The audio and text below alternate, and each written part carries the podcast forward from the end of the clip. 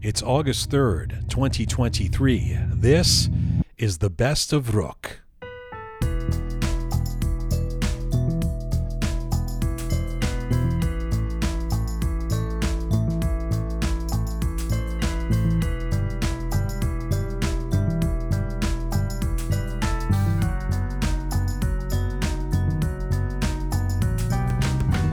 Well, hi there. Welcome to episode 276 of Roqe. I'm Jian Ghomeshi. Hi, hello to you. Salam Dustana Aziz. Duru Basham. I hope you're doing well wherever you are tuning in from around the world.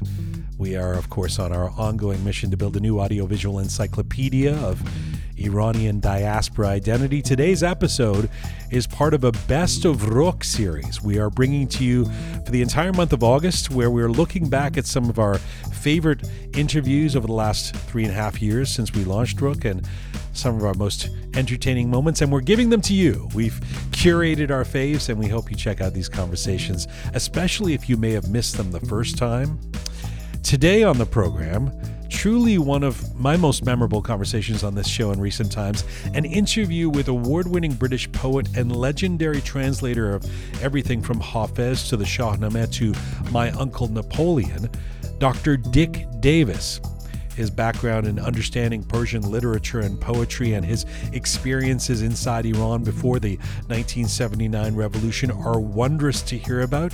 You don't want to miss this. Plus, on this episode, we're going to give you one of our favorite funny moments from our Roqe catalog. This one entitled Oogie and the Rassou. the story of what happens when your little French bulldog has a run in with a skunk. We're coming to you on roqemedia.com. It's there that you can link to all of our platforms. We're on Spotify, SoundCloud, Apple Podcasts, Instagram, Castbox. If you like to see some visuals with Roqe, switch over to YouTube. And if you like your Roqe descriptions and bulletins in both Persian and in English, check us out on Telegram. Our website is roqemedia.com, and you can support us by going to roqemedia.com and on that main page, press support us. Funny enough, that's the way to support us. It leads you to a page where you can become a Roqe member on Patreon and enable and support what we do by becoming a subscriber to our Roqe membership on our Patreon page, roqemedia.com. All right, let's get started.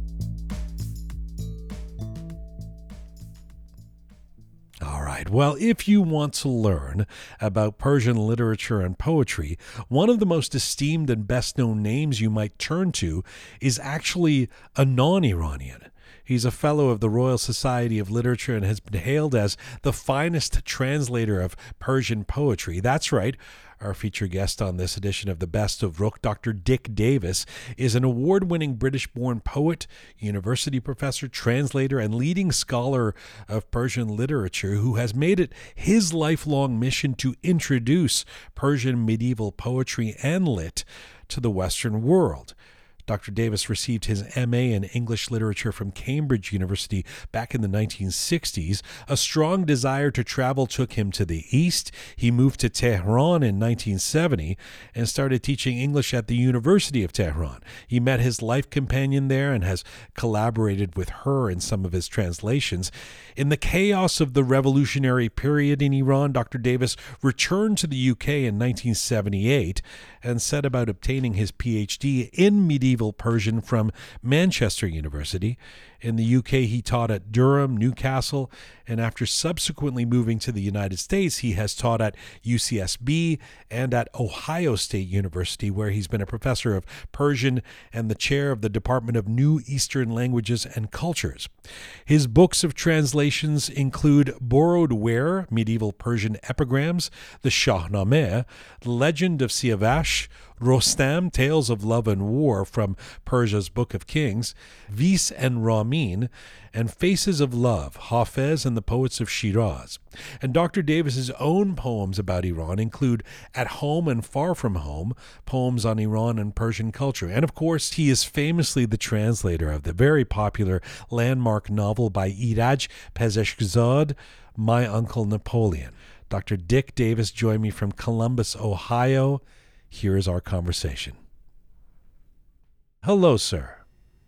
Hello. Thank you very much for that very generous introduction. What a great pleasure and honor it is for me to speak to you. I, I can tell you that um, much of what I've read of Persian poetry and literature, uh, I've read your words uh, as much as I've read the author's words. So uh, it's, it's an honor. Thanks for doing this.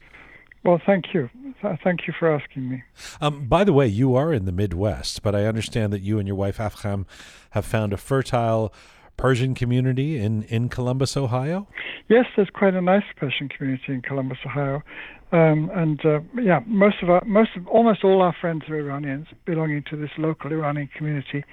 Um, and we've been here for over 30 years, so it's quite a, we, we, we have a small circle who we see pretty well all the time uh, and most of them have been here for almost as, as long. So it's a well-established little community. You, you still um, don't sound like an American Midwesterner. I guess you can take the boy out of Portsmouth, but. Um, uh.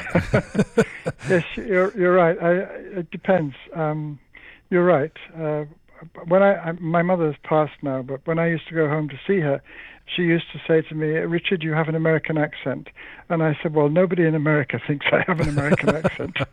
I think it's a bit transatlantic now, mid Atlantic now. It's sort of somewhere in between the two. It's very, it's a very elegant anyway. I, that, let's put it that way. Dr. Davis, well, I, I want to ask you about the approach and the the responsibilities of being a high profile, world renowned translator. But uh, let me first ask you about your life journey because I, I think it shall be quite fascinating for people of Iranian descent to hear about how you fell in love with Iran and and Persian culture. And let me start with a general question, um, as I hmm. intimated in the in the intro there, or said it directly, I should say.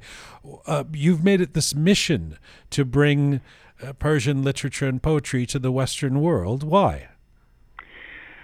Well, uh, I went to Iran in 1970. I was 25 in 1970, so I was a young man, and uh, through various events happening there and people I met and so forth, I really fell in love with the country and the culture. And I think I would have stayed indefinitely if the Islamic Revolution hadn't happened. Um, and and the reason I left was not especially because of the revolution. It was because the universities were closed, and so I wasn't getting a salary. Um, so I, I, didn't have anything to live off. Um, so uh, I and my wife we married in 1974 um, I and, uh, and, my wife we returned. We went we went to England, and um, I realized that I had begun to read Persian poetry. Then I had a very good teacher in Iran.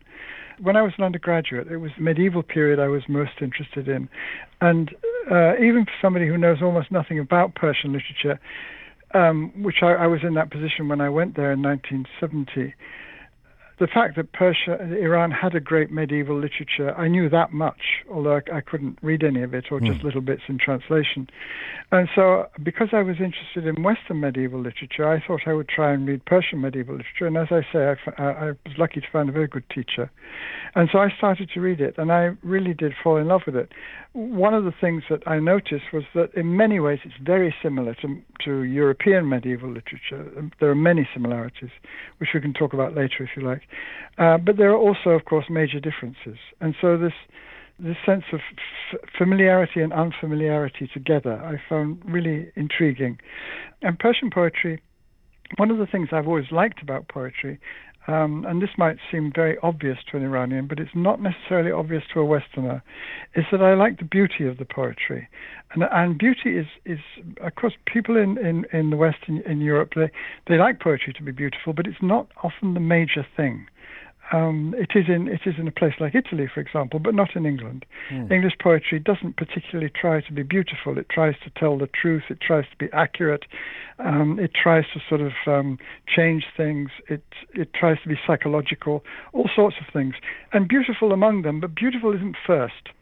And one of the things that I really loved about Persian poetry was the, the fact that it, it valued beauty so much, that beauty was so important in it. And that was something that I hadn't really come across in English literature, mm. for hmm. example.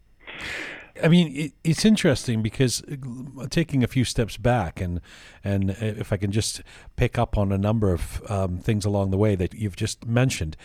First of all, you didn't come, as I understand it, you didn't come from a family of academics. You grew up in a in a town called Withernsea in Yorkshire, in England, and you credit a teacher or a headmaster at your school for getting you interested in poetry in the first place. Did you have any exposure at all to, to Persian literature or poetry when you were a, a kid in Britain? Well, um, not really. I mean, I read I read Fitzgerald's translation of Omar Khayyam, and that was about it. I mean, that's that's all that I knew. Of course, when I was young, I'm in my 70s now, but when I was young, which is yeah, it's a long time ago. Um, Omar Khayyam's Fitzgerald's Omar Khayyam was, was still a book that you would see in most households that had any books. It was in, in a way it's very strange. It's, a, it's obviously it's a translation, but in a way it was the most popular book of poetry that existed when it when it was published. It, was published in 1859, and it, by the end of the 19th century, it was it was the best-selling book of poetry in all of England of, of any kind of poet at all. And so that was in in our house hmm. because. Um, my, my family were not especially educated, but th- there were lots of books in the house, and that was there. But that was the only example I, I had of, of medieval. And I'm guessing the, you you had this. Somebody would say Iran, and you had this sort of exotic impression of this place, this Eastern uh, mystical place? Yes, you're right. You're right. And of course, Fitzgerald.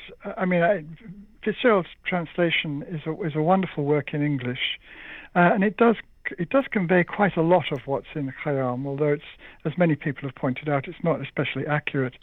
But Fitzgerald himself never went anywhere near Iran. He never went east of Paris. Hmm. And so his notion of Iran was an entirely fanciful one. Hmm. And so the, the Iran you get from his translations is, it's a kind of um, romantic European version of Iran. It's not. It's not. It's not any kind of truth, in fact. But it's very charming. So, so by the time you're at Cambridge, you're studying English medieval poetry. Uh, That's right. How does the how does the boy from um, Portsmouth who grew up in Withernsea, who's at Cambridge studying English uh, poetry, end up traveling to first Italy and then Iran by 1970? Well, um, various things happened when I was a, a, young man that meant that when I graduated from Cambridge, when I went down uh, I wanted to leave England. I wanted to get away. I wanted to sort of see the world a bit. Also, this was the 1960s, and it was very common for people to sort of take off for a while, especially Europeans, to take off and sort of go on a hippie trail or something like that. I didn't actually do that, but I, I was part of that general sort of get out and see the world feeling that there was in the 1960s. Right. And it was much easier to do then than it is now, and it was much safer to do it then right. than, it, than, it, than, it is now. Um, and also, I, I, mean, it was it was only 20 years since the Second World War was over, and Europe was being um, rebuilt, and there was it was very easy to get a job. It wasn't as if you went to a, a new country and you didn't know whether you'd get a job or not. It was very easy to do so.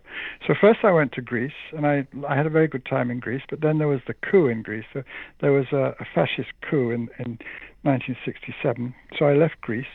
Then I went to Italy, and I had a great time in Italy, and I really I, I, I almost what Iran has become to me, it almost happened in Italy.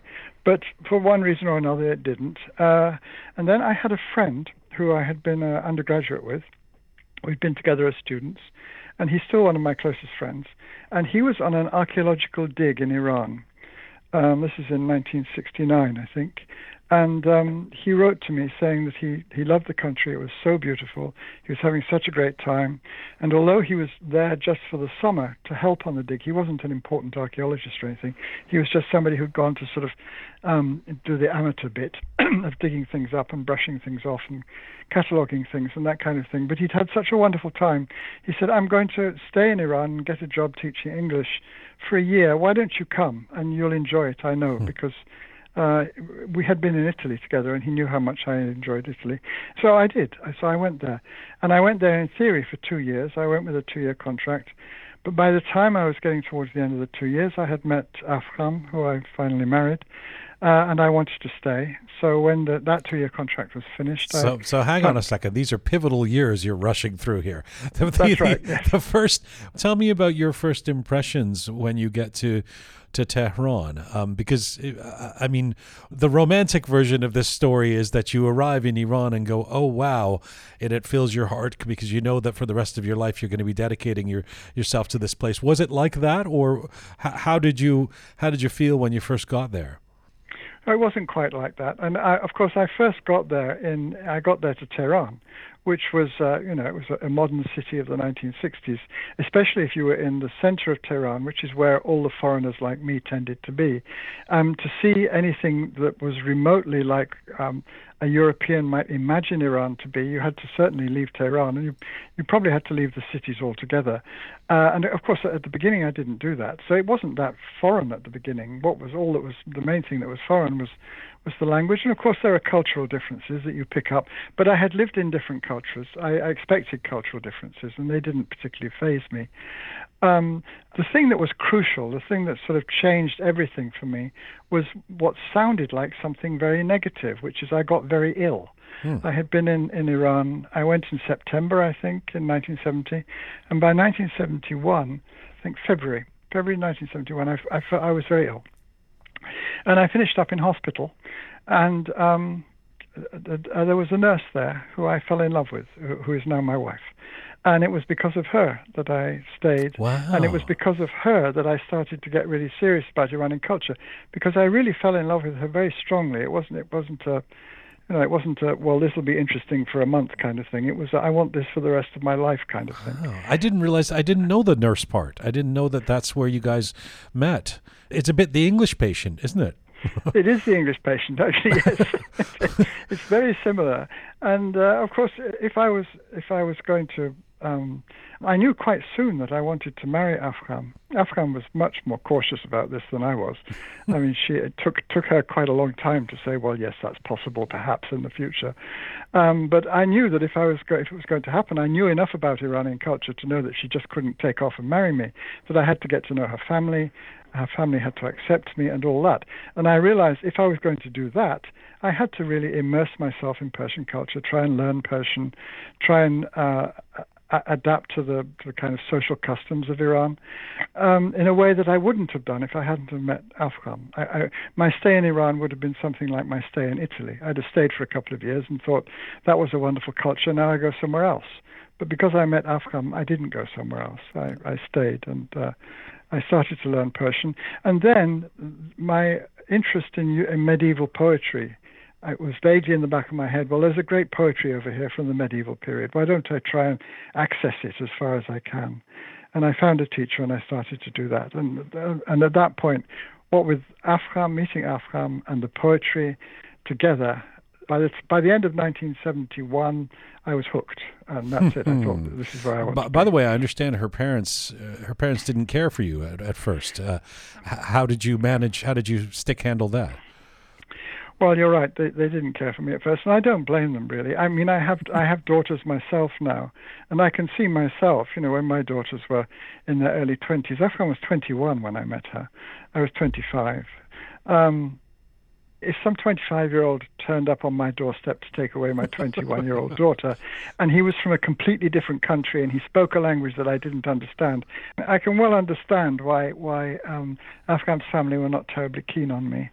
Um, and I certainly, in retrospect, don't blame them for it.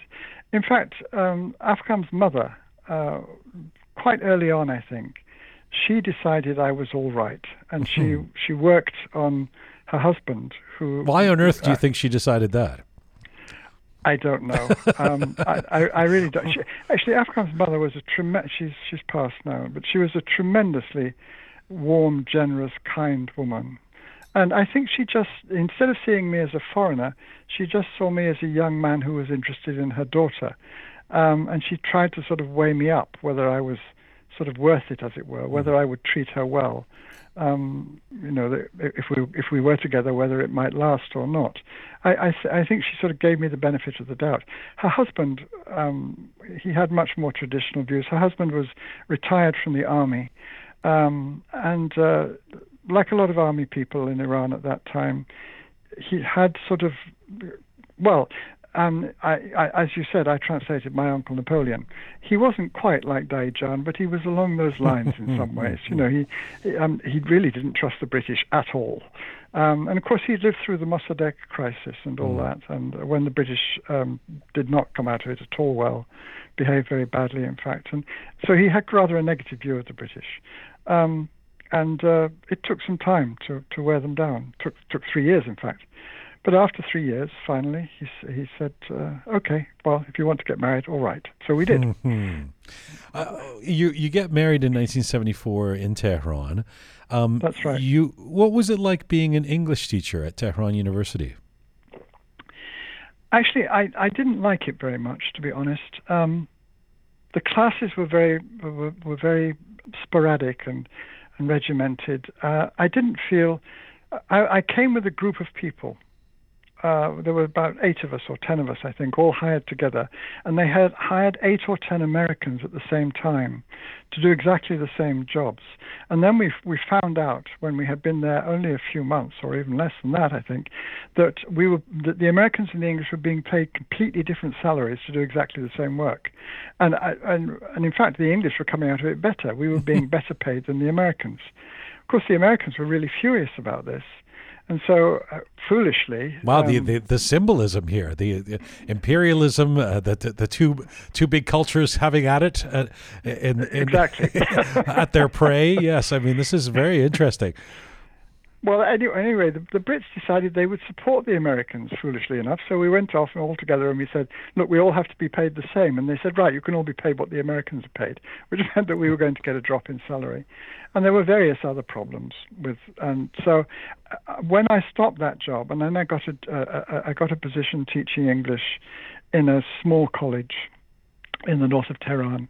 Um, uh, and that was very pleasant. It was much smaller. The staff were very nice. Uh, I, I, had a good time there, and um, and also I was able to teach some English literature too, because there were some students who knew English very well. So I could teach some Shakespeare and some British poetry, and I liked doing that, as well as just teaching the language. So when I got, by the time I got there, I, I, had a good time. I enjoyed that. But my experience of actually Tehran University was not very positive, unfortunately. I mean, Dr. Davis, by the by the time the, the late seventies are coming, and and of course, um, 78, 79, the the revolution is. Um, um, we all know that students played a big role in that, at least in the forefront of demonstrations. And so you're mm-hmm. teaching students. You must have had some awareness of the agitation that was coming. Uh, what what was what was life like for you in the lead up to November '78 when when you end up leaving? Um, it was well. It, it, it, didn't become very obvious until, um, say, the beginning of '78. By that, I mean to a foreigner. By that time, it was fairly obvious that that um, there, there were strong social undercurrents and there was a possibility of major upheavals. Although almost to the very end, you know, almost everybody believed this will blow over. That, that is, the Shah would not leave. Um, that that because there had been previous moments like this in uh, in the Shah's reign, in which they had in fact managed to neutralize the opposition. Uh, and, uh, uh, and it was thought that this would happen again. But of course, I was teaching young people. Most of the young people were involved in some way or other in in, in political. Um, they all had political views, and, and a lot of them had, were, were active politically too. I, I, can't remember exactly when it was. I think it was probably about April or May in 1978 somebody in one of my classes obviously passed on something I had said. I was very careful what I said in class, but even so, something I had said was passed on to the secret police, and I was summoned and uh, um, interrogated quite quite I mean, I I, I was uh, I was frightened. I wasn't actually hurt physically at all. Interrogated because it, they thought you might be a revolutionary of some kind. Inter- because I somebody had said I was saying things that were derog- derogatory about the government or something mm like that, mm-hmm. and they never actually told me what it was that I was supposed to have said. So it was difficult to defend myself because I didn't know what I was defending myself from. Anyway, um, they finally got me to sign a paper saying I would never do this again and that kind of thing, and they just let me go. But that was a, a, a bad a bad day, but uh, it didn't have repercussions. But later on, when the when the demonstration started and there was the massacre in Meydan-e-Jaleh and all that, um, my wife and I were living on one of the main streets, which was then called Villa. I don't know what it's called now, um, which was a big wide street um, and uh, it was wide enough for tanks. And uh, there were tanks in the street, and there were soldiers, and there was occasional firing. And we had some friends, uh, the two two people from India, who were good friends of ours, and they lived on a in a back street. Um, uh, where tanks couldn't get down. It was very narrow. And they said, "Why don't you come and stay with us until all this blows over?" Um, because everybody thought it would blow over. So we stayed with them, and finally, actually, we actually left Tehran from their from their flat. We never went back to to our own apartment. And how hard was it to leave in November of '78? Well, um, we finally left by bus because it was impossible to leave by plane. It was very, very difficult to leave by plane. I had a I had a student. One of my students worked at the airport, and uh, he, he said that you know he would get us plane tickets and so forth. And I think he really meant to, but he was unable to, and we left by bus. And going by bus, it wasn't that difficult, but still, uh, I think it was for some Iranians, but it wasn't for us. How hard was the it main... emotionally to leave? Is is kind of where. I was oh yeah, going. it was it was very emotional. It was very, especially leaving uh, Afkham's family. Uh, Afkham's mother was terribly upset, and her father was upset too. Though though he was much more kind of oh, he was an army man. You know, he, he didn't show it so much, but I could see he was. Um, uh, and uh, I think Afkham's mother wondered whether she'd ever see Afkham again. She, it, that was quite difficult parting from them. Um, the main thing, the, the main kind of uh, crisis or or, or uh, uh, moment when things seem might might they might go wrong for us um, in le- in leaving Iran was that after Afkham and I married, Afkham was still working and I was working too, and we were living off my salary and saving Afkham's salary. Um, we had intended to buy a, an apartment in Tehran. Anyway, that's what we were doing, and we had quite a bit of money in the bank. Um, it was, you know, enough to buy a small apartment, something like that, which we had saved up. But then, just just about when we wanted to leave, there was a, um, a, a, kind of order came down from the government that no money could be exported from Iran, that no money could be sent mm, out of mm. Iran. And so I, we thought, well, we're going to lose it all. And I, I had a, a, a, student, I said I had a student who worked at the airport. I had another student who worked at the National Bank, the Banque Melli. And he said to me, he was a very nice young man, and, and he said to me, I don't know if you trust me, but if you make a check out to me uh, and give me the money and give me your account in England, when you get to England, all your money will be there. And I said to Afkham, what do you think? She said, well, we're going to lose it anyway, so you might as well risk it. And I did exactly that. I gave him the check, and we got to England, and every single penny was there. God mm. bless him. Hmm. Yeah, it was. It, I was very, very touched. And by that time, we had lost touch with him. I tried to get in oh, touch with wow. him to thank him, but things were so chaotic then. And well, he, he, you know, it's interesting. I was thinking about you and this this move. I mean, you from what I understand of your story, you can clarify if I, if I, if I don't have this correct. But your serious academic study of Persian literature doesn't start until after you returned to England in '78, um, in the midst of that coming revolution in Iran. Um, and and I think about that, and I think was that a, I mean, in a bizarre um, and, perhaps in a macabre kind of way, was that a was that a a happy accident? Like without the revolution, you might have been forever an English teacher in Tehran, but instead you you become this um, this uh, academic and, and writer and translator of Persian literature. I, well, in a way, yes. I, I, guess for us it was a happy accident. Um, what happened was that, you know, I had spent eight years in Iran by then, and I'd, I hadn't been. To, I think I'd been back to England once in that eight years, very briefly, and I had really you know, I I become soaked in Persian culture and my wife's family and all that kind of stuff. And of course, we got to England and none of it was there. I missed it, um, and Afkham, of course, missed it profoundly. Um, and uh, I, I thought, I don't want to lose all this. Well, I've started to read this medieval poetry. I'll throw myself into that. Which, and then another thing that had happened was that the very last class I had, um, the last year I was teaching, the students in that class, many of whom were very political, they were the students who used to tell me there's going to be a demonstration, don't go down this street on that day, and that kind of thing. They were very nice, very friendly students. They gave me a the complete edition of what was was was then the standard edition of the of the Shahnameh, which was called the Moscow edition. They gave me the Moscow edition of the Shahnameh in nine volumes, hmm. uh, which, as a goodbye present, which was terribly sweet of them. Wow. It was very nice of them. Hmm. And I got back to England with the nine volumes of, of, of the Shahnameh, and because I felt so nostalgic for them, um, because they were such, I thought, well, the least I can do is try and read it. So I started to read it, and of course. Um, Sorry, what you, language was it in? It was all in Persian. In Persian, okay, was, yeah, yeah, It was. It was because the, you haven't translated it yet. I hadn't translated it. Right, right. Your, your book hasn't come out yet. Yeah. No. So I was reading it. I, I started to read it, and in fact, I said there were nine volumes, and I really got I got hooked into it. Um, there are things about starting with Ferdowsi that are good. One one thing is that Ferdowsi has a relatively small vocabulary compared with many authors. At the moment, I'm translating a, po- a poem by Nizami, who has the most enormous hmm. vocabulary. Mm. Um, so I, am you know, I'm, I've been working with this language for 40 years, and I'm still looking at words because of Nizami's using very obscure words. But Ferdowsi doesn't do that. He has a few obscure words, but in general, it's a small vocabulary, so you can get used to it fairly quickly. Also, Ferdowsi's um, writing is very clear. He means what he says, and he says what he means.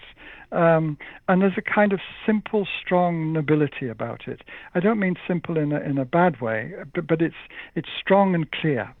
And so it's not that hard to read as soon as you get used to the mm. slightly archaic language. Uh, but it took me almost a year to read the first volume of the nine volumes. But then the other eight volumes I read in the, in the in the next year. So I was I had sort of got into it by by the time I ended the first volume, and it was reading the Shahnameh. I thought I want to do this properly academically, and I started to ask around to see if I could do a doctorate in in, in medieval Persian. You know, I, and I was uh, sorry, I was accepted at two places, Cambridge and Manchester, and uh, Cambridge said, "Well, you can come, but you're on your own." And Manchester, they said, "You can come, and we'll give you money for two years." So I went to Manchester.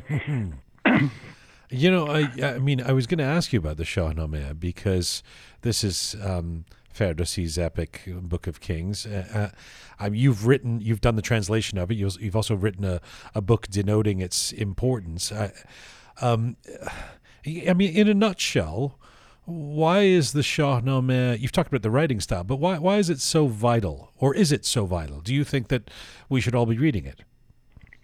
Oh yes, it's it's um, it's I. Um, let me let me digress for a moment. If you translate a work, uh, obviously you get to know the work very well if you translate it. And I I have found by translating works that by the end of doing it, by getting to the end of it, you either hate it and you really had enough of it, even if you started off rather admiring it, or your admiration for it has increased exponentially. Mm. And that's what happened with for me with with, with Ferdowsi. When you start to read Ferdowsi, it seems fairly simple. You think, uh, uh, is there much to this, or is it just a superficial story? But then you realize, and it's an extraordinarily profound and very wise um, disquisition on the nature of human life, on the mm. nature of power, ambition, um, authority, heroism, cowardice, all those things. It's the most it, it's the most marvelous kind of panorama of the possibilities of being human, how you can be good and how people are evil. And one of the great themes that goes through the Shahnameh, goes through right from the beginning right to the end, is if you have a good man and he lives under an evil government, what should he do? Um, and of course, I had just left Iran in the revolution, and that, that idea, what do you do uh, when, when you hate the government? What do you do? Do you rise up against it? Do you try and tolerate it? Do you just leave? Do you wash your hands of it and just say, I don't care? What do you do? And the Shahnameh examines that, that, that problem over and over again and it and it never really provides a solution. That's another great thing about the Shahnameh. One, of, I, have realized as somebody, I've lived my whole life in literature. it's not just the literature of Iran, but the literature of other literatures that I, that I know too. The really great works, they don't answer questions; they ask questions. Mm. Um, the, and, and, this and the, the Shahnameh does that. You don't have easy answers at the end of the Shahnameh. You see that the that the problems of government, um, the problems of human relationships, the problems of father son and husband wife, right, and right. Uh, all those relationships, that they are complicated and difficult, and that there are not simple answers answers to them. Uh, and, and, you get that in Shakespeare too. Um, Ferdowsi is easily comparable to Shakespeare. I mean, he's as, he's as, certainly as great an author as Shakespeare, mm. um, uh, if not greater. Um, so my feeling for I, how do you sorry, how do, how do you how do you come to that uh, uh, not why is Ferdowsi as good as Shakespeare, but how do you even compare? Is it are you talking about the strength of storytelling or or characters, or I mean, how do you when you think about what you just said, what what do you actually mean that um, see is as strong as Shakespeare?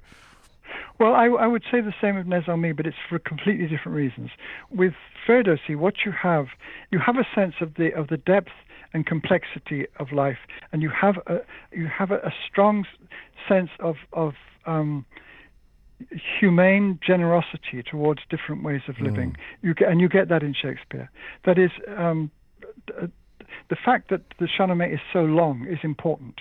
If you only read bits of it, you're only getting a bit of it. You're only getting a bit of what what it what, what it says, mm. because there's such variety in it. There's there's such um, richness in it, uh, and you get all these, these different versions of how to live and what it is to be human, which Ferdowsi is, is, is every. I mean, he doesn't make the stories up. He re, he gets the stories from elsewhere, but he uses the stories to examine the things he's interested right, in. Right. And it's clear that what he's interested in questions of conscience. What should the good man do? It's very very um, strong. People always say the, the Shahnameh is an epic, and of course it is an epic. But the great thing about most epics is that your side has to win. Um, and of course, that, that, that's important in the Shahnameh too. The Iranians have to win. But the great heroes in the Shahnameh, they don't ask themselves, how do I win? They ask themselves, what must I do to be good? What is the ethically right thing to do? Uh, it, it, it's it's Shakespearean also in the sense of I mean probably not just Shakespearean. Uh, this is uh, probably a hallmark of great poetry. You tell me if it isn't, but but the the questions that are being asked are particularly time agnostic right it's not it's yeah. not it's not how do we win the war in 1940 it's it's big questions around humanity morality love that really are as relevant today as they would have been 2000 years ago Absolutely. I, I mean, it's, it's absolutely true. I, I um, pe- people say it as a cliche. You know, if you want to understand Iranian culture, read the Shahnameh. But there's a lot of truth in it. I mean, the, a lot of what, what is in the Shahnameh um, is still present in Iranian culture. Um, I mean, despite the fact that many of the mullahs would like it not to be there, but it is still present in Iranian culture. It, as you say, it's time agnostic. Mm. It, it crosses time periods. You, you know when you when we talk about I mean I should remind people who are because I suspect a certain audience will just know you for your great translations and and not be as well uh, um, versed in the fact that you're you're also a famous or an award-winning uh, poet of English poetry yourself. And you've said that you learned how to write narrative poems by reading Persian narrative poetry. Can can you describe what first of all, what narrative poems are and how they might be more uniquely situated in Persian works? Um, uh, I, your your question. I mean, they're wonderful questions, but each of them, I, I think. Well, I've got six ways to answer that. Now, which one do I? I'm sorry. I'm sorry. No, that's, uh, that's, that's first of all, first of all, I mean, let's let's let's try and define a narrative poem. I'm assuming well, it's a, a poem, poem that tells a, a story. Is that is that a that, poem that tells a story? Yes. A don't all poems tell a story, or no? That's not necessarily. Okay. I mean, you you get a, short lyric. A, poem by Hafez doesn't tell a story. A poem by Hafez ex- examines a, a, particular situation, but it doesn't tell a story. I mean, one of the things about Hafez, Hafez's poetry, for example, is that if you look in different editions of, of Hafez, and especially if you look in different manuscripts of Hafez, the, the, you get the same lines in completely different orders. Um, the, within the poem, the lines are in different order. This means there isn't a progression through the poem. It, it, it isn't a story that's being mm. told. It's the same situation which is being examined from different angles with each line, but it's the same thing. So that that's a that's a non-narrative poem. Hafez is not narrative. Is that but what makes like, uh, Hafez so challenging? You you've said you you you always knew you couldn't do justice to Hafez, even though you've translated his works. Is that why why is Hafez so challenging? Hafez is challenging for a number of reasons. One of them is that um, his poems are extremely ambiguous and there are there I well this is what I believe anyway. I think they're deliberately ambiguous. It's not that there is one straight answer. It's a, it's it's another what I was saying about great poetry doesn't give you answers. It, it asks questions mm. or it, it, poses problems. Um, a lot of people when they read Hafez they say it means this and it doesn't mean that. My feeling about Hafez is that it deliberately means both. that, that many many lines of, of hmm. Hafez and whole poems are ambiguous. They can be read in completely different ways. um, it, it, an obvious thing is a poem can be read as being about God, or it can be read about being, as being about a human lover. That's that's a very obvious example, and people will say, well, it's really about God, or it's really about a human lover. But my feeling is that Hafiz is deliberately writing it so that it can be about both, hmm. which is wonderful, but it makes it damn difficult to translate. Yeah, I was just going to say, how do you even do that? Yeah, well, bringing the ambiguity yeah. out is, is very difficult. Yeah. It's why I, I, did hesitate a long time before I. I mean, my publisher kept saying, "Come on, Dick, we do a Hafiz," and I, I hesitated for a long time because I, I even wrote a paper about how Hafiz is impossible to translate.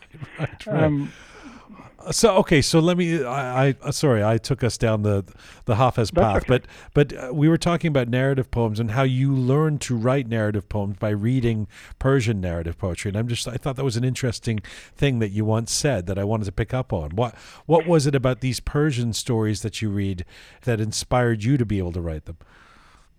Well, um, the kind of poetry I started writing when I was a young man was what we would call lyric poetry. It's love poems and poems about little moments. It doesn't tell a story at all. And they're short poems. You know, they, they, they don't go on for pages and pages. They're 10 lines or 14 lines or 20 lines, something like that. And they describe a moment or an emotion or some something particular and and that you know when the poem ends the, the, the story ends, as it were. There isn't, a, there isn't. You don't feel what happens next because that that's it. It's all it's all there. Now, uh, uh, Persian medieval poetry, the poetry I started reading, I started uh, reading sort of the poetry I really got into when I was at, at university um, studying Persian was the narrative poetry. It's poetry that tells a story that takes a long time to describe something and that um, goes into it in great depth. It, it, doesn't say, I'm in love and this is what it's like to feel in love. It, it describes the situation from many aspects, and, and, uh, and it's highly decorated too, in a way that uh, most English poetry is not. Uh, as I said right at the beginning, Persian poetry is deliberately beautiful, or most of it is, in a way that most English poetry isn't. Um, that sense of being able to examine a subject over a long course of over many lines, for example, and to, to tell a story. How do, how do you get the story out? If you um, um, if you have a story, you have people in the story. How do you represent what the people are like? How do how do you establish that this person is like this, this person is like this, all the while writing in verse? Um, that's not easy to do, and I, I I learned to do it reading Persian narrative poetry. I really did. Um, I mean, I had read English narrative poetry, but it's never really spoken to me. Mm. Um, it's it's the short poems in English that I've always really loved. There are exceptions to that. The, um, I mean, this is probably a, a tedious, uh, if not um, stupid question, but but but how, how do you know if you are a narrative poet or you're a novelist? I mean, what what's the difference? Uh, uh um, how would you determine the difference if you're the person writing? Well, I, I, I mean that's that's it's very hard. Um, uh, I think uh, I've noticed this about writers that they always think that the thing they don't do is the really hard thing to do. And I know that most novel, most novelists say that it's really, it's much harder to write to write poetry than to write novels. I think it's much harder to write novels than to write poetry hmm. because I've I've always written poetry. I have tried to write a couple of novels. They were dreadful, really awful, terrible. And I remember reading a novel. I mean, this is off the subject of Persian, but as you've asked, I remember reading a novel by Graham Greene. I think it was um, The Quiet American. Mm. Uh, and uh, his, the opening chapter, I think, is, is four pages. Um, it's very short. And he, in, in, the, in that four pages, he establishes two characters, what they're like, their relationship, um, the whole social situation that they live in. Um, and it, it, it, happens in, in Vietnam. Um, and one of the characters is is uh, an American, and one of them is is, is a Vietnamese, and so there's also this feeling of of cultural difference, and and also a, there's a power difference between them, and all that. He establishes all this in four pages, and I read it, and I read it sort of, with, and I thought I could never do that. So I thought, right, okay, uh, novels are not for me. I'm going to stick with poetry. um, so that, that, I mean, that was my my way of seeing that I wasn't a novelist. There is another thing which which actually tells against a poet, but um, the probably the greatest poet in English, the greatest British poet in English of the 20th century is W. H. Auden, mm. and uh, somebody asked Auden uh, if he'd ever thought of writing a novel. Uh, Auden was was very witty. He was always putting himself down. He said, "Oh no, no, no! I, I, if you write novels, you have to be interested in other people." now, there's there's a real truth in that. right, and, right. Um, poets, I, I, mean, I I try. Obviously, I try and be interested in other people, but poets find find it very difficult to get out of their own head. Mm. And I've I've noticed that about the poets I know. It's very difficult for them to sort of disengage themselves from their own sensibility. To be a good novelist, you have to be able to do that. Part of the and reason I, I, I asked this is because I find the the terminology confusing. I, I always have, especially when it comes to Persian works. Um, you know, when I was younger, I would hear the Shahnameh described as a poem, and I remember mm. the first time I saw uh, the Shahnameh Man book form, I was like, "This is a poem? It's a fucking it looks like Ulysses, right? How is this a poem?" So uh, I mean, my idea of a poem was like something that you see on one page and and there's uh, a rhyme pattern or something, you know. So um, I, am on a lifelong quest to try and figure out what these things are. But well, well, yeah. Well, I mean, it, with medieval poetry, it's easy. A poem is something which has rhyme and meter. Um, but with modern poetry, it's more complicated. Um, uh, and of course, my heart has always been in the medieval period. My own, I mean, you mentioned my own poetry. My, my own poetry, uh, by the standards of most people who, who, who, who write poetry now, is extremely old fashioned. I mean, it, it, it, has rhyme, it has meter, it's, uh, it's not in free verse. Um, and it was old fashioned when I started. you know, it's not as, it's not as if I've outgrown the fashion um, I, I, I, sort of started middle aged, as it were. Well, well, um, well, well speaking of old fashioned, I mean, the choice of translating a modern work like My Uncle Napoleon really stands out in your in your canon. It, it's certainly not a work of medieval Persian poetry, but um, it was wildly popular and um, very influential and, and important, I would say, in in in the modern works of uh, Iranian uh, writers. What attracted you to taking on that gig? Well, it was a number of things. One was um, uh, my wife and I, Afkham and I, we, we came to England. We came to England when the revolution was really sort of getting going. And there was a lot of optimism in Iran and a lot of optimism outside Iran. Um, but then the revolution started to go sour. They started executing people from the previous government. I remember the execution of Hoveyda, who was the Shah's, not the Shah's mm. last prime minister, but the, the, the, he was the major.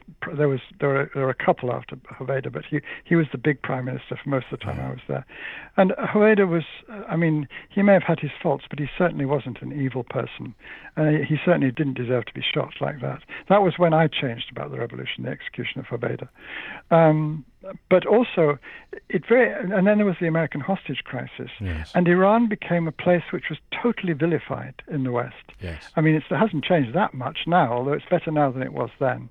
It was seen as a place of of sort of dour theological barbarism. Yes. Um, and that was not the Iran I knew at all. You know, I mean, my Iran had been utterly different from that. My Iran had been a welcoming, humane, kind, generous place where I had been very well treated and I had had a wonderful time. And I felt, and Uncle Napoleon, it, it, it, I mean, the, the characters in Uncle Napoleon, they're very, very Iranian, but they're very, very human too. And they're not at all like the caricature of, of Iran that was going around um, after the revolution. And so one of the reasons I wanted to trans- I, I, thought I'd try and translate Uncle Napoleon was just that, that it shows such a, a, humane and funny and charming and welcoming version of, of Iranian society. And and the, the people in in it they're recognizable people that you can find in any society. I mean, the the, the person like Asadollah Mirza, for example, and and uh, all of them, you know, mm. the whole lot. Mm. Aziz al Saltaneh. Um, there are lots of English Aziz al Saltanehs. So it was the humanity of it that I, and also the humor. Um, humor was not something that was associated with Iran in the West at, at that time at all, and also the earthiness. Uh, it was seen as a place that, that that was had been taken over by a kind of crazy spirituality, which which discounted all the kind of earthy side of life. Well, um, uh, my, my uncle Napoleon Dajan is, is very earthy. So one reason was I wanted to show that Iran was not like, or it wasn't only like, what all the propaganda the right, was saying. Right, undermine like. some stereotypes. Yes. Sure, undermine some stereotypes. What were the other exactly. reasons? The other reason was that I had never translated a, a novel, and I wanted to see if I could do it. It was a, it was a test for myself. Also, I saw that uh, uh, you can say there are two kinds of humor there's uh, in novels. There's situational humor, which is humor um, which is based on characters and incidents and things like that. And then there's linguistic humor, which is humor which is based on language.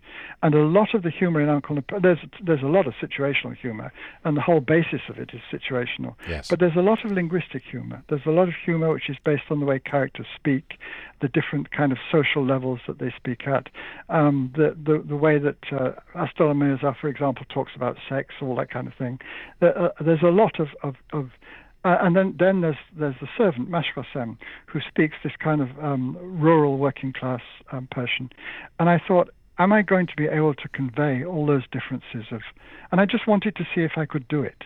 I, I was really a test for myself, uh, and and as I got into it, I, I loved it more and more, and mm. I, I thought, well, I might not be doing this very well, but I'm having a great time.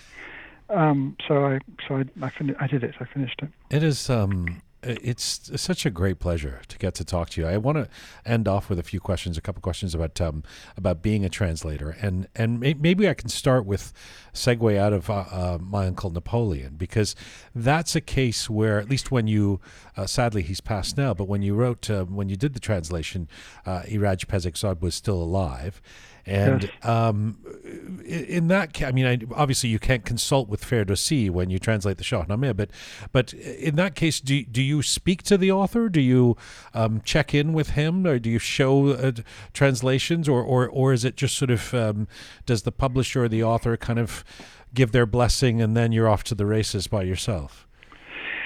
Um, I've got a funny story about that. When I, st- when I started to trans, I did I did a couple of chapters, and then um, major publishers said they would publish it if I did the whole thing. So I thought, well, I better get Pezeshkzad's permission. So I wrote to him, and I got this postcard back. Um, in which basically he, he, the postcard was in Persian. He gave me two conditions.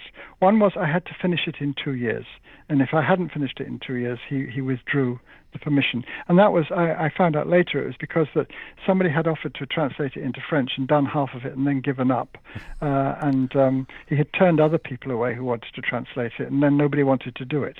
And so he was angry about that, which was un- very understandable. Mm-hmm. And the other one was that I would send him my versions um, every chapter, chapter by chapter. I would send it to him to review and he would send back a card saying, "Yes, it's fine. Keep going. Yes, it's lovely. Keep going." And uh, uh, and I got all these cards back. And then after a while, I thought, "Well, I'll send him three or four chapters," I, because he hadn't so far made any negative criticisms. And then much later, I found out that his his Pezeshkzad's European language was French. He spoke French perfectly, oh.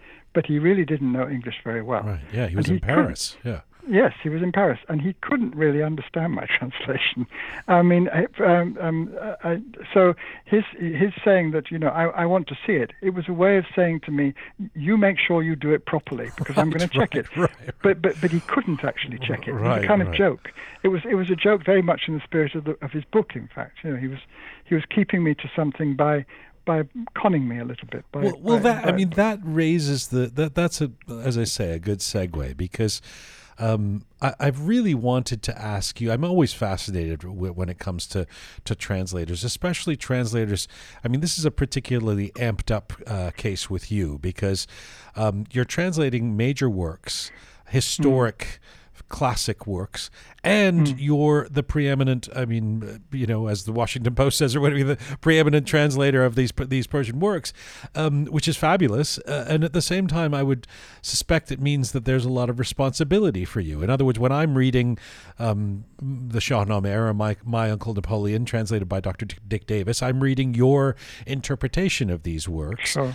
yeah. and and I've got to imagine it's a little bit like when I asked you a question earlier and you said, I'm thinking of six different ways I can answer that. It, it's probably mm-hmm. something like that when you first read the poem, right? You sort of think, well, what are the six different ways I can, I can do this? And so, how do you know if you're getting it right? Well, you don't. Is the short answer. You do your best. I mean, I, when I when I was applying to do my PhD at Manchester, I went up there uh, and I talked to the person who would be my sort of di- my supervisor, my director of studies, and uh, he said, "Why do you want to do this?" And I, I said, um, perhaps your listeners won't recognize the reference, so I'll explain it. I said I would like to be the Arthur Waley of Persian literature. Now, Arthur Waley was a person who lived in the 1920s, 30s, 40s, and he translated the major works of Japanese and Chinese literature into mm. English, which were not known in the West at all. And I mean, a lot of people criticize these translations now. They say, you know, they're not that good, better ones have been done, and so forth. But the thing was, he made the West aware of that literature in a way that it hadn't mm. been before. And I was very conscious that, that English speaking society was just not aware of this wonderful stuff that there was in Iran. And I at least wanted to make them aware in the way that Arthur Waley had done.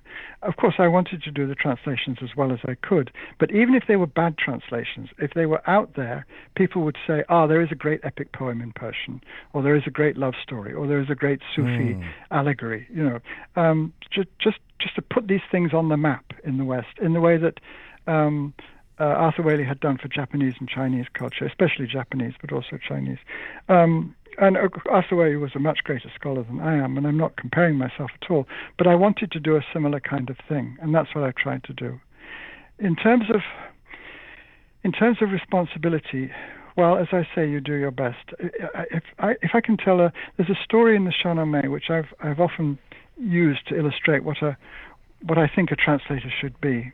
Okay. Um, the story is it's it's from it's quite late in the Shahnameh.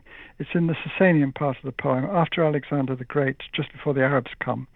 Um, it's the, it's the reign of Khosrow Parviz, and there's a, there's a, a, a musician called Barbad, and Barbad hopes that he can be a court musician, but all the all the, um, the musicians who are already there at the court, they're jealous of him, so they keep him away from the court. So the king never hears him play, and he's very despondent. And then he meets a gardener, the, one of the king's gardeners, and the gardener says, "Look, I'll hide you in a tree."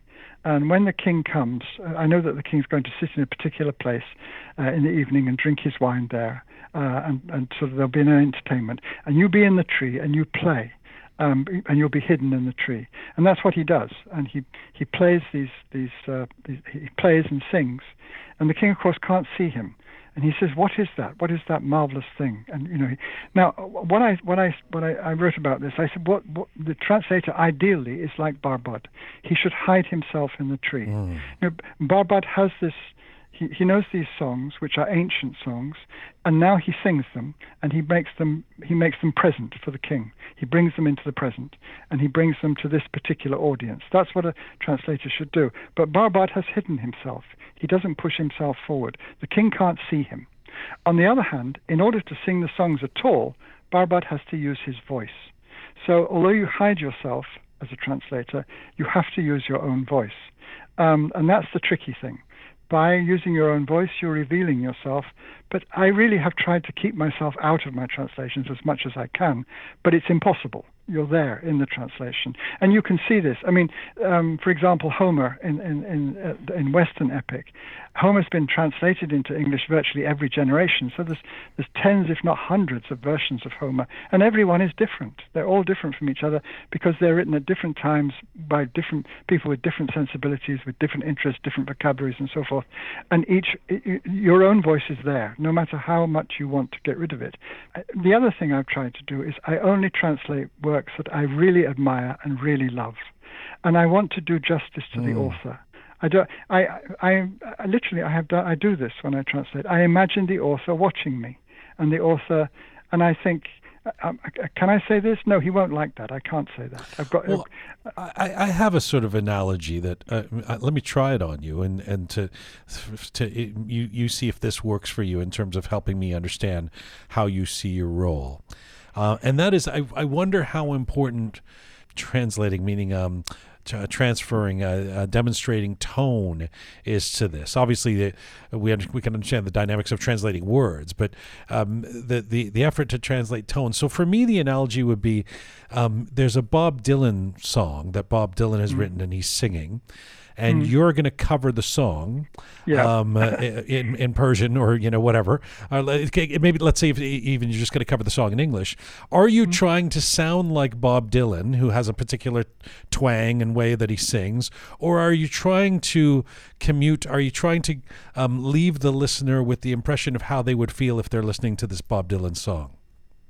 Um, uh, well, in translating, um, to answer your question in a roundabout way, really, I'm trying to do the latter. Uh, when I when I when I translate something, and it, it, of course, it's it's all a, it's a question of, of, of, part scholarship, part imagination, mostly imagination, with some as much scholarship as one has. Um, but I I ask myself. Uh, the, sorry, I'm, I'm I'm jumping around, but the first thing about translating is you're not translating words, you're translating meanings. And this mm. is very mm. important because if you translate word for word, it's going to sound rubbishy. You can't do that. You have to say to yourself, what does the line mean? And it's the meaning you put into English, not the words. A, a very obvious thing is is um, uh, translating Diajan, for for for example, the insults like pedasuchte. If you translate that literally into English, it's ridiculous. It doesn't Your mean anything. Father is burned, yeah, or exactly. something. Yeah, yeah. So yeah. You, you, you, you've, you've got to translate the meaning, not, right, not, not, not right, the words. Right. And that's true altogether. And what I ask myself is, I, I want to put the meaning into English so that the reader is going to feel something as close as I can get it, and it's mm. obviously not mm. that close, as close as I can get it to what I think an original reader of Ferdowsi or Nezami mm. or Attar would feel when he read the poem. Mm. What would an Iranian feel when he first heard Ferdowsi? Um, now, my language is not Ferdowsi's language. It's not nearly as noble. It's not nearly as strong. But I want to get as, as close as I can to it so mm. that the English reader get something of what it's like to be a Persian reading the, right. the an Iranian reading the Persian. That's what I want to do. The feel, course, the feel of the Bob Dylan song. The feel of it, yes, you, yeah. you get the feel of it. Yes, that that's it. Well, you didn't love my analogy. I, I noticed you, you skated away from the Bob Dylan, but but I. but it works for me. Because I, I, they only skated away from it because you're, there you're talking about English and English. Yes, and it's yes, a different yeah, thing when you're yeah. doing it to a. To a, right. To, yeah. Although some would argue that Bob Dylan doesn't really sing in English, so well, there's that too. Yes, it's, it's, kind of it sort of works. I, I wonder about in this era of sensitivity around cultural appropriation. Like, I if I know the Iranian community uh, around the world, um, I I can only imagine that uh, everyone is quite grateful to have this guy who this eminent scholar who grew up in in Britain, came to Iran, loved the culture, and is now in America. Does these translations? It, it almost feels like an, you're honoring the culture. But has it ever have have you ever had the opposite reaction? Has anybody sort of gone, "Who are you to do this? This should be done by an Iranian." Have you ever faced that? Oh yes, I have. I mean, the the people being nice about the translations is far more common than the opposite. But I have received the opposite. I, I mean, it, particularly when I started out, I would get people who more or less said, "Who the hell do you think you are to be doing this?" Um, but you know, I, they, what, that wasn't common, but it did happen. I mean, it did happen occasionally. Um, also, you know, I would say that I was working on a particular poem, and this person who I could see didn't really know the poem. He, he, knew the poem by reputation. He would explain to me what the poem was about, and I thought, look, I really know this poem backwards. I, am not interested, in, you know, that kind of thing. But mostly, people have been very generous.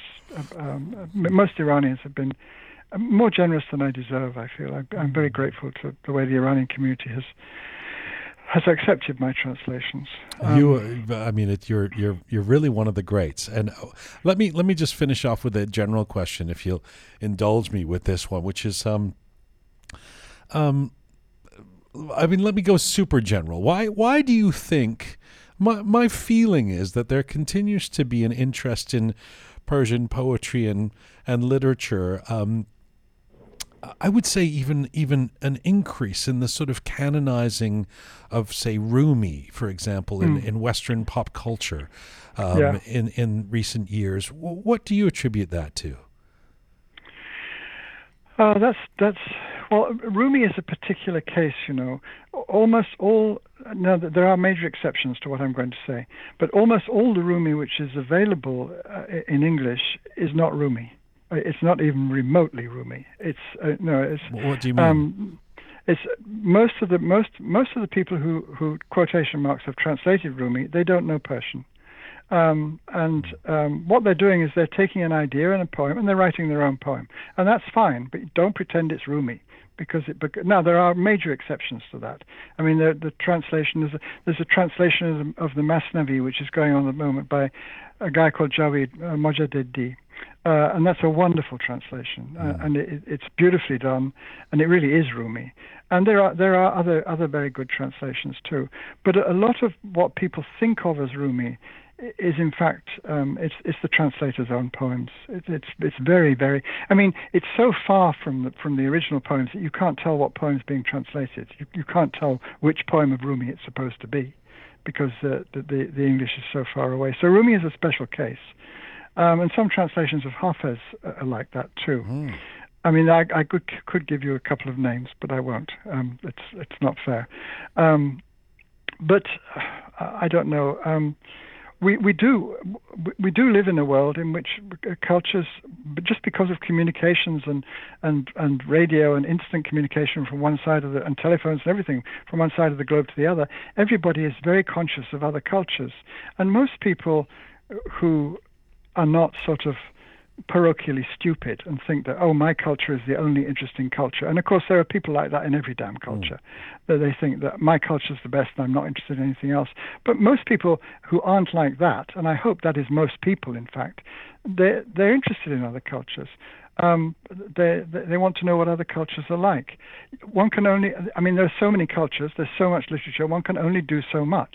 But I felt that I felt that there's enough in Persian poetry which I loved, um, that uh, there was enough there that I could show other people that it was worth loving too. That's that's what I wanted to do. That that it that, that but I, I, I, I, I want people I want people when they read my Ferdowsi to feel obviously they're reading my Ferdowsi, they're reading English, Mm. but I don't want them to feel they're just reading Dick Davis. I want them to feel that they're getting something of what Ferdowsi is, not just me, but the actual the actual Ferdowsi or Attar or, or whoever it is. Do you agree that there it feels like there's a, a growing interest in in Persian works, or am I is that wishful thinking on my part? There is, but it's gradual. And um, I, I mean, I've talked about this many times, especially with my publisher, um, that Persian literature is still majorly underrated. It's still not seen as the truly great literature as it is. Um, uh, you know, there are many great literatures in the world, and I, and I hate this kind of, you know, this literature is better than that kind of thing. Every literature is wonderful according to its own Mm. standards, and the standards are different in different literatures. So, by English standards, English literature is the best, but by Persian standards, Persian literature is the best, and so on for Italian and all the others too. Um, but by any by any criterion, by by any way of measuring, Persian has a major literature, a great literature. One thing you can say is that uh, in different cultures at different times, most of the sort of artistic energy seems to go into one art form. Like you get an awful lot of wonderful painters in the Renaissance in Italy, and then you get an awful lot of wonderful composers in Germany in the late ah, Right, 18th right. and 19th centuries. But now in Iran, that that in the Middle Ages, that energy, that that wonderful artistic energy, it went into lots of different forms too, but it mainly went into poetry. That's where the real genius of Iran went, and it went on for a long time. If you think of the the major period of British literature, it's from about 1560 to 1700. It's 150 years, something like that. The major period of Iranian literature, it lasts from the from the, the 11th century to the 15th century. It's a long period with, and there's a lot of great poetry in there, not just a few great poems, many, many great poems, and most of them still uh, uh, don't have the recognition in the West that they deserve. Dr. Dick Davis, what a great pleasure. Thank you so much for taking the time. Thanks for the education. Um, thanks for the uh, enthusiasm. And um, uh, I, I can only uh, be grateful for this uh, hour and, and plus that we spent together. Thank you for this. Well, thank you very much for asking me. I've, en- I've enjoyed talking about it. I'm always tr- ready to talk about Persian poetry and Mm. get people to try and read it. I hope we'll do it again soon. Um, talk you. to you soon. Thank you again, and uh, hello to uh, to to to your your wife uh, um, and the the Persian community in Columbus, Ohio. Thank you very much. Thank you. I've enjoyed doing it. Thanks for asking me. Cheers. Khodafis. Bye bye.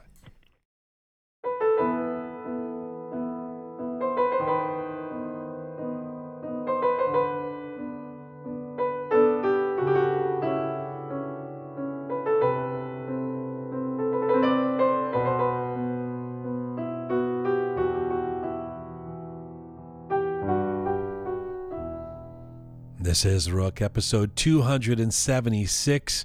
the best of Roqe. And remember, for all things Roqe related, our back episodes, our videos, our complete programming, go to our website, roqemedia.com. It's the hub of all things we do. It's also where you can link to all of our platforms and social media. Roqemedia.com is the place. Check it out if you haven't already. You know, there are various occasions on this program where stories are told and laughter ensues, and sometimes it has to do with learning and utilizing Persian words in the middle of telling tales. This is one of those moments from a couple of years ago with Reza and Keon and Shaya, where I told the story of my dog getting into an encounter with another animal. Here on the Best of Roqe, this is Oogie and the Rassou. Ask me how a week my week was. How was your week, Jian? Uh, well, since I last saw you, had some weird moments. What kind of weird moments? Oh, funny you had? should ask. Uh huh. So, so uh, after the show last, so you know my my little son, my adorable uh, French bulldog, Oogie. I was just going to ask. You have a son? No, yeah, kind well, of love child? no, no, my dog- my Oh, right, dog, Yes, my dog, dog. yes, Oogie. yes. Uh, and you know. Oogie comes with me everywhere. He comes to our studio. I mean, he's not in here right now because Mm. Uh, he would be he might get uh, mozahem inside the studio. But he but he comes to uh, the, the Roqe offices everywhere I go. He's so basically, well behaved. Oogie has to uh, come with me. Uh, you know, it's single parentum. He, he comes with me every. So last week, last Thursday, do you know the story, Reza? No, I don't. Okay. So last Thursday, I mean, it's not that big a deal, but uh, last Thursday we had a big show. We had the we had the uh, Shahrnush to Parsipur. We had Hadi Ami. We had Cyrus Nowrasteh. It was a three-hour show, uh, and we had the letters, all that stuff. So so we were here, as you guys remember, till uh, I don't know, 10, 11 o'clock, and we've been here since early in the morning. This is last Thursday. And so uh, I, I'm exhausted. I'm going home. Uh, Oogie and I are going home uh, exhausted, and I, I may have, I can neither con- uh, confirm or deny, but I, I may have stopped at a fast food place on the way home. Which one? And, and gotten some pickup. Uh, uh, some, uh, which, which one? It, it may rhyme with. Uh, I may have stopped at a Scottish restaurant on the way home. ah, does it rhyme with Whack Donald's? It does rhyme with yes. it- That's- that's I, like I may have stopped the at McDo- lowest point at, at in your Mickey life. D's. Eh, I know it doesn't. I know. Listen, I mean, you know, you can. So I so I buy my yeah. That's right. I got some McDonald's. Uh, You got your quarter pounder. I got my uh, uh, and so and this it's like midnight. Mm. I'm exhausted. All I can think is I'm gonna sit on my couch, eh, you know, shamelessly eat this McDonald's. Uh, I have probably have some, you know, uh, kadu or something in the fridge that my mom has made me or like I, I made earlier in the week. But I'm eating McDonald's. You know, I'm. It's just uh, that long. It's been that long a day, and it's Yeah. been. And I just want to kind of catch up on the news of the day uh, and and eat and then go to bed and get up early and come back here. Right. So so as we get out, I get to my house and we get out and uh, Oogie, there's a lane next to my house where Oogie at night, uh, I take him for his, so, so he can do his business, you know. And uh, usually, I mean, if it's at like around midnight, I, you know, I don't really t- need to put him on a leash, as you say. He's a well-behaved He dog. He's a couple years old, but he's already really, uh, you know, he's he's understands what you know. he- He's got a sense of decorum about him, little Oogie. So we go out in the lane, and before anything can happen, Oogie charges away from me. He starts running. You know, he's God. seen something. And as just as I see where he's going towards the end of the lane, in, in kind of a, like you'd see in a TV show or in a movie in, in slow motion, I'm screaming, "No, no!" and and just then at the end of the lane, I see a giant skunk that Oogie is running towards. What is the what's uh how do we say uh Sage Siosefid? No. how do we say uh, skunk in Rassou, I think. Rassou. Rassou Bumide. yeah, Yeah. Yeah, yeah, yeah. Rassou. Rassou, Rassou. the one that stinks. So I see a Rassou. a huge, uh, you know, Oh, th- it looked like a really big skunk. And I see Oogie, Oh, no. you know, charging. To, by the way, Oogie, this little thirty-pound French bulldog, he. He, he goes runs after everything. I, he has no idea what he would ever do if he catches them, right? like he, I, I don't know what he would do because he's not really that tough. Like he thinks he's Yeah, tough. So, but he's running after this skunk. And just as I'm saying no, just as I, I see it and it's happening, it all happens like split second. Uh, he gets to the skunk and the skunk zaps him, you know, sprays him. And Oogie recoils backward. Oh, like he fa- oh, falls oh, back, and he's sort of trying to grab his eyes, and he's rolling on the ground, and the skunk Runs away. Runs away, and so then Oogie uh, and I'm like, no, no, and I'm, and Oogie starts running back towards me. And then I start running away from Oogie. Right? God. I don't want Oogie to catch me now. So then I run into the house, and Oogie, I close the door really quickly, and Oogie comes up, and Oogie's like looking at me through the window, like let me in, and his mouth is frothing, and his eyes are pu- God. bulging out, and he's been, you know, and I can smell through the door that the Oh, the skunk, no. you know, it- the the rassou, Yep. Rassou, the yeah. the smell of the rassou. Uh, Sorry, when you love that word. now, I, right? I would not expect it to be Rassou. Sounds That's why I think Saga Yeah, Siosefin. I was trying to think of what uh, what it's going to be, right? so very Uh, French. Sagabou or something. Yeah. Uh, uh, okay, the Ros- So what did you I, do? I saw the Rosu. It was uh, beautiful at the cafe. Uh, I have a muffin and some Rosu. yeah, so the Rosu. Uh, so like, when a Rosu first sprays the, the, the, the French bulldog, it, it actually has a burning kind of smell. I don't know if you've ever smelled skunk I try not to. right when it happens, not in the aftermath. Yeah. Anyway, uh, this has happened once before with Oogie, so I I so I kind of knew what where what what what the next two hours were going to be for me, but but I was so angry. Also. My McDonald's bag is sitting outside the door on the porch next to Oogie, so like that's a write-off, you know, because now he's covered You the see that? That's how the universe works. You buy McDonald's. That's right. this is what happens. So, so uh, I was so upset. You know, I was. I went through this kind of complete. I, I went through the complete history of Oogie, like you know, getting him as a baby. Like, like I'm like, why do I have this dog? You know, it's it's midnight. I've worked for twelve hours. I I, I just want to eat my McDonald's and go to bed. Now the Rassou has attacked Oogie. so you left him out there so, for two so hours. no, no, I didn't leave. Well, that would see. That's not even an option because Oogie can't fend for himself. I can't. You know, part of me was just like, I'm just gonna leave him out all night. But you know, he'd be like, How do I? I mean, this is a Think dog that. what you've done. This is ostensibly a tough dog that eats a a vet prescribed gastrointestinal intestinal organic food. Like he's a luxury dog, right? He doesn't know what to do out there. You know, so.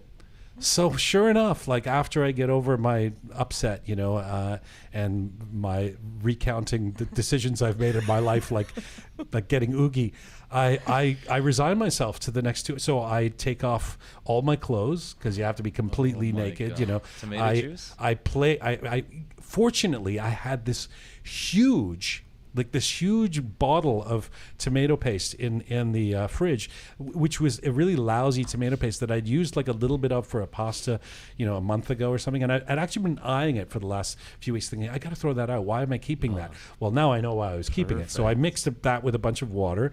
I also got some vinegar. You know, I Oh. sprang into action with it, but but the indignity of you know taking getting naked, scooping up oogie, running, you know, so that the the boo of the rassou doesn't get it throughout the house, and then running to the the shower, and then for the next half an hour covering oogie and of course myself in tomato juice uh, and then vinegar, you know, and, and and Oogie of course hates it. He's like looking at me like that. Why?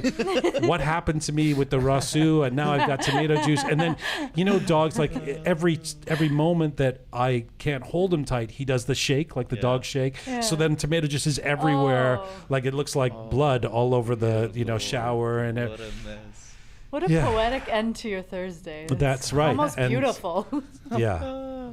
And then I, I used his shampoo. I but they, actually it worked. I mean, I got you know tomato paste is that the tomato what you tomato need to juice use? yeah tomato hmm. juice but you gotta you rub it in and then i used vinegar i mean it sounds horrible but It does. but so is the skunk smell right the, let me tell you a rassou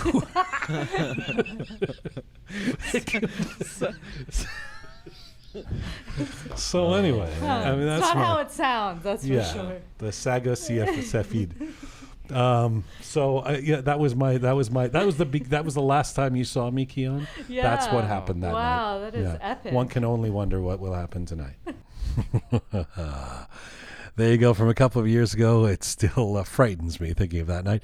The story of Oogie and the Rassou on the Best of Roqe. This is full time for Roqe for today. For all things Roqe related, go to our website, roqemedia.com, where you can actually find all of our funnies, including that story if you want to hear it again. Thanks to the amazing team who work at Roqe Media Smart Pega, Savvy Roham, Bearded Omid, Super Parisa, Talented Anahita, and sound person Louise. Thank you to all of you out there for supporting us and sharing our content. Please subscribe if you haven't done so already. Some of you listen and you don't actually subscribe. Subscribe on any or all of our platforms. Find us in social media. You can find me on Instagram at JianGhomeshi. And as ever, remember, Mizunbashi.